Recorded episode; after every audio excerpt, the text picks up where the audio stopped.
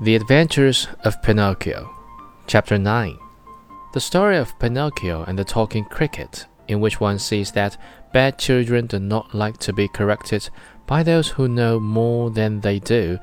Very little time did it take to get poor old Geppetto to prison.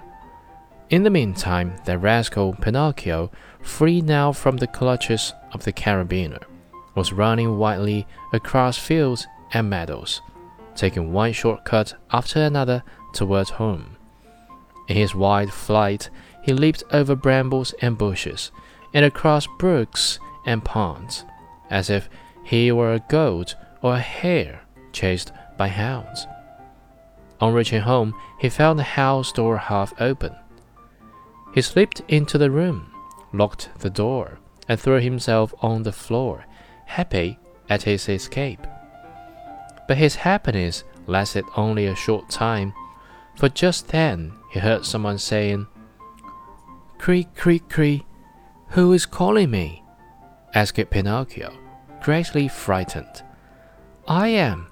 Pinocchio turned and saw a large cricket crawling slowly up the wall. Tell me, cricket, who are you? I am the talking cricket, and I have been living in this room for more than one hundred years. Today, however, this room is mine, said the marionette. And if you wish to do me a favor, get out now and don't turn around even once. I refuse to leave this spot, answered the cricket, until I have told you a great truth.